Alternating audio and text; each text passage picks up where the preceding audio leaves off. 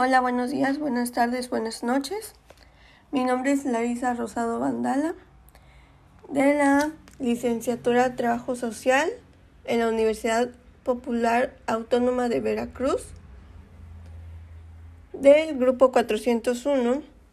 Y bueno, pues este podcast se basará en que vamos a hablar sobre un libro, El pensar de trabajo social una introducción desde el construccionismo por Natalio Kirchnerman. Y bueno, tenemos el primer capítulo que es los reformadores sociales. Habla de la idea de la salvación por las obras que los hombres realizan durante su vida. Y pues bueno, es básicamente para entender los comienzos de lo que llamaremos asistencia social y cuya acción fue, en gran medida, ayudar a carenciados con bienes concretos. Esta obra de Juan Luis Vives, compuesta este, por más de 60 libros, con calidad, el valor de la innovación y la variedad de creación intelectual que abarcó, como humanista, filosofía, la filología, la antropología, la pedagogía y la reforma social. Acreditan que ha, que ha señalado como el primer precursor del trabajo social, ya que en toda ella aparece una constante preocupación por el humano. Lovaina y Oxford, donde se desempeñó como profesor, aunque regresó a Brujas, ciudad en la que perteneció hasta su muerte. En sus libros de disciplina e introducción a la verdad sabiduría, sostuvo que los sentidos abren el rumbo hacia el conocimiento, anticipándose a los empiristas. John Locke y David Hume en el primer a los empiristas John Locke y David Hume. En primer lugar, propuso reformas docentes, abogando por la democratización de la cultura y la enseñanza, y señaló la necesidad de métodos de educación más científicos que deben llevarse a cabo de acuerdo con la naturaleza y la personalidad de los estudiantes. Y bueno, pues aquí el Estado lo implementará reemplazando el tradicional derecho a la caridad de los mendigos, a cambio del derecho a trabajar para, para los pobres. Y una gran medida desvinculará las cuestiones sociales del campo sagrado de la Iglesia, con un concepto más laico y racional y un deseo de un modelo humano perfecto. Con base en la comprensión de las causas del dolor y mediante una encuesta que tenga en cuenta las circunstancias y particularidades de cada receptor, toda persona pobre tiene derecho a recibir asistencia eficaz y organizada. El tiempo de operación debe ampliarse cuando sea necesario, para que los pobres puedan ser autosuficientes y generar dinero ah, en la vida a través del trabajo. Vives enfatizó que si la salud y la edad de los pobres les permite trabajar, entonces ningún pobre debe ser inactivo. Por, por lo tanto, la ayuda no debe limitarse al dinero, sino también debe incluir asesoramiento, trabajo e intentos de mejorar las habilidades intelectuales, sociales y físicas. Este concepto de ayuda organizada ha despertado duras críticas por parte del clero, que defendía el campo como propio. Dentro de la Iglesia Católica debemos enfatizar Vicente Paul en 1633 junto a la distinguida dama Luisa Marillac, organizó una entidad compuesta por mujeres pertenecientes a familias aristocráticas, dedicada a visitar a pacientes en hospitales y pobres en casas hogares, traerles la ayuda necesaria y cada persona se ocupaba de un cierto número de familias. Paul decidió reclutar jóvenes campistas. Primero las llamó siervas de los pobres, luego se convirtieron en hijas de la caridad y finalmente se convirtieron en monjas de la caridad, lo cual fue cuestionado en ese momento porque la congresión religiosa no era femenina ni cerrada. Las acciones de Vicente Paul y Luisa Marillac también incluyen el establecimiento de instituciones para niños abandonados, el establecimiento de estaciones de tránsito para familias sin hogar, cursos de capacitación comercial y provisión de asistencia material y espiritual en hospitales y cárceles. Educar a la gente y mejorar sus condiciones de vida.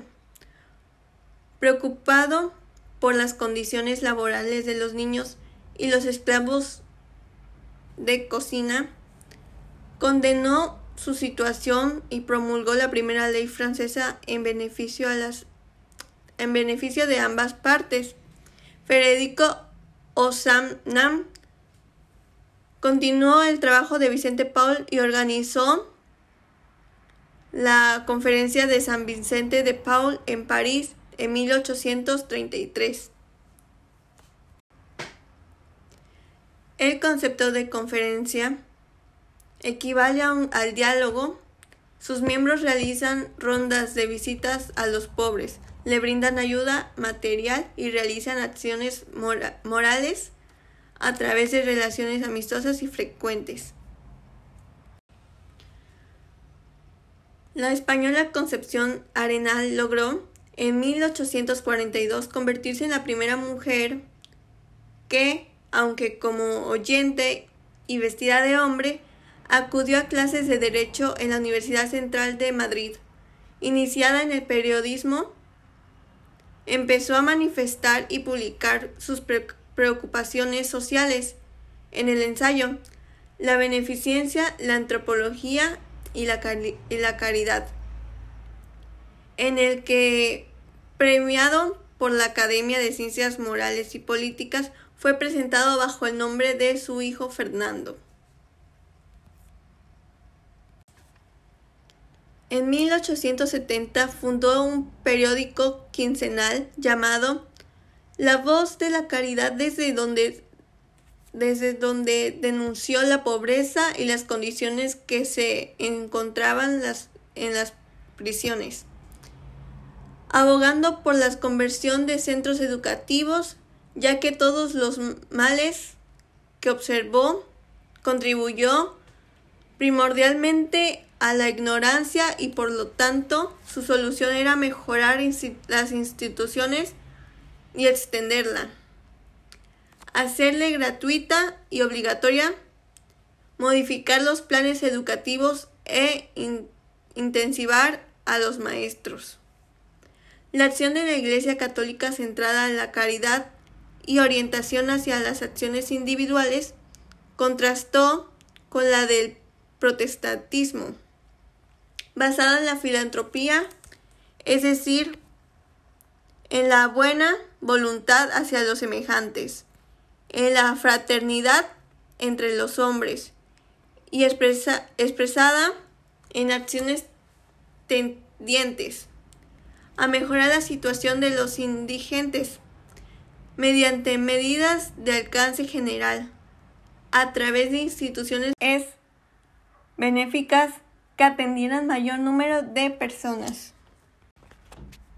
Y pues también aquí en el libro sale que el siglo XVIII sería significativo en la historia de la humanidad por la irrupción de la revolución industrial ya que quebrantó las formas tradicionales del trabajo artesanal y dio paso a la empresa rígida por la libre competencia.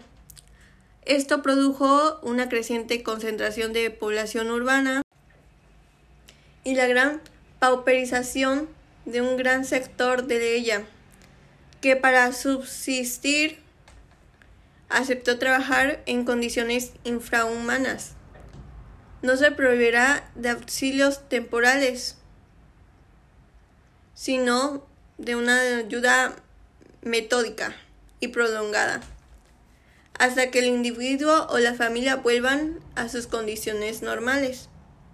El análisis de estos principios nos permite señalar que, con respecto a acciones efectuadas por los reformadores sociales anteriores, aparece aquí la necesidad de que el, asistido sea sujeto de, propio, de su propio proceso de cambio.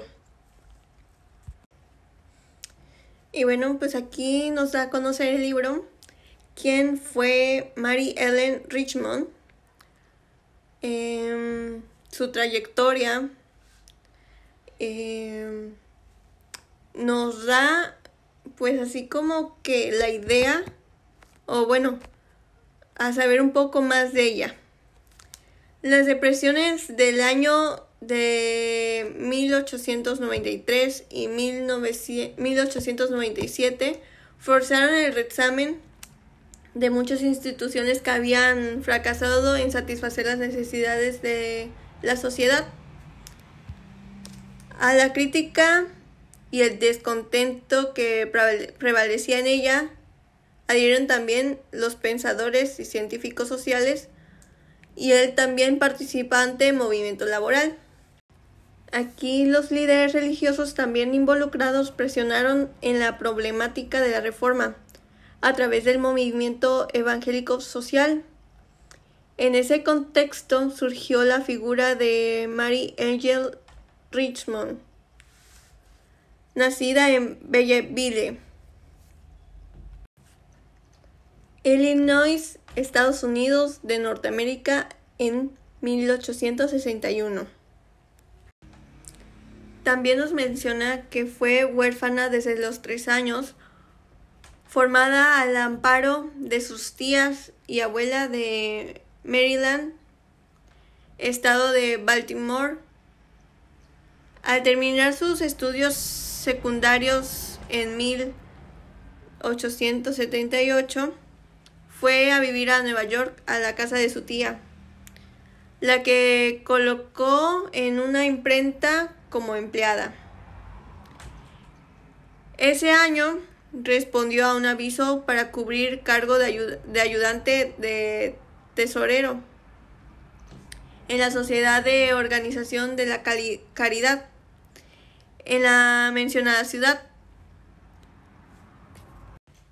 en el que obtuvo, pero antes de comenzar su trabajo, a la COS de Boston, prescindida por Silpap Smith para realizar un curso de una semana de capacitación. Richmond avanzó rápidamente en esa sociedad de Baltimore. Consciente de sus deficiencias de formación, comenzó a estudiar la obra de los pragmáticos. Poco a poco fue adquiriendo un prestigio nacional en los círculos de la COS, Avida cuenta su eficiencia operativa y por la sobresaliente capacitación que dio a sus agentes, Nueva York, a la que se incorporó como docente y para la que escribió una especie de manual que fue publicado en el año siguiente, denominó visitas amigables a los pobres siguiendo la tradición creada por Octavia Hill. Y en el año 1899 fue designada presidente de la COS en Filadelfia, una ciudad que había experimentado un rápido creciente industrial democrático y consecuentemente de sus problemas sociales. Aquí el libro menciona que sus funciones debía reorganizar una agencia que funcionaba mal y que estaba muy desprestigiada para que satisfaciera los más avanzados niveles del trabajo de la caridad. Richmond en su manual había anticipado y conceptualizado las fuerzas de con las que el trabajador social debía actuar, representándolas como en círculos concéntricos que simbolizaban la familia, el vecindario, lo político y lo privado. Bueno, ya para finalizar un poco de lo que hablamos, em, en el libro también se menciona que el trabajo social hace años lo definimos como una disciplina que se ocupa de conocer las causas, efectos de los problemas sociales y lograr lo que los, que los hombres asuman la acción organizada, tanto preventiva como transformadora que los supere. A la vez es una profesión en tanto que tiene históricamente asignada una diversidad de áreas en las que se realiza la práctica. Rose se da, se da una interacción que busca encontrar un significado en las distintas situaciones que trata el trabajo social y crea conocimiento sobre ellas mismas. Y al ser la práctica siempre contingente al tiempo y al espacio en que se desarrolla y actúa, mientras la disciplina es referente de la profesión y la docencia. Ser parte de una disciplina y saber actuar es, es lo que nos proporciona una identidad profesional. Es cierto que históricamente el trabajo social a través de algunos de sus profesionales y de otros que provenientes de otras disciplinas se vuelven a teorizar sobre él. Se ha caracterizado por instatuar límites a su propio hacer, qué hacer. En el libro también se menciona el rol y las funciones. El trabajador social es un profesional que opera en un área específica, enfrentando con las personas involucradas en una amplia gama de necesidades y problemas sociales. La demanda problematizada de la soledad en la que vive la mayoría de esas personas y este problema social porque se lo fue construyendo en una em, pérdida de trama de relaciones sociales. El trabajo social es una tarea desarrollada en una realidad, en una realidad concreta. En relación con los hechos o fenómenos que se estudian y a los que se pretende transformar juntamente con las personas implicadas y afectadas por ello. También dice que no somos trabajadores sociales por poseer solo información teórica ni exclusivamente práctica. No es estar en una institución simplemente encerrando. En cuanto, a en cuanto las paredes de un despacho, toda, toda su relación, eh, intercomunicación con las personas.